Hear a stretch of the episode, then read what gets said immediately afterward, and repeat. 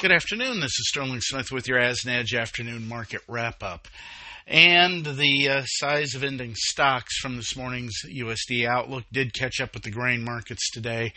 Considerable pressure across the board. March corn at 417 and three quarters, down six and a half. May at 429 and three quarters, down seven and a half. December at 456 and three quarters, down seven and a half. March beans at 1162 and a quarter, down eight and a half. May soybeans at 1166 down 10 and a quarter. New crop at 1140 and three quarters down 14 and a quarter. May soybean oil at 46.54 down 39. May meal at uh, 333.40 was down 310. Crush at 90 even down 450. Uh, wheat continues to struggle as well. May wheat at 567 and a quarter down 15 and three quarters, while May at 570 is down 14. May Minneapolis 658 and a quarter down a nickel. March rice at 1863 was up 1. March cotton 94.63 up 115. May cotton 95.31 up 93. And December cotton 84.84 up 25.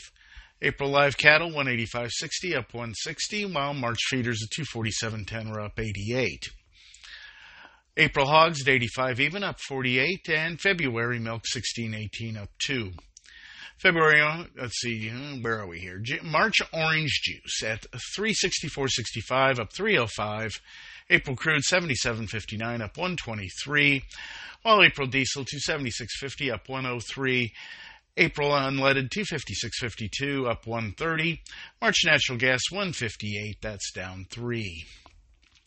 Gold at 2014.90 up $10.60. Silver 22.95 up 56. The dollar a little bit lower. Uh, that's at 104.27 down 44. Stocks generally better on some better inflation numbers this morning. Dow Jones Industrial Average 38,773 up 348. S&P 500 uh, 5,034 up 34. Nasdaq Composite 15,906 up 47, gain of about a third of a percent.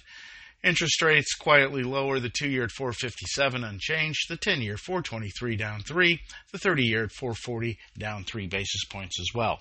This is Sterling Smith from sunny Omaha, Nebraska, wishing everybody a great evening.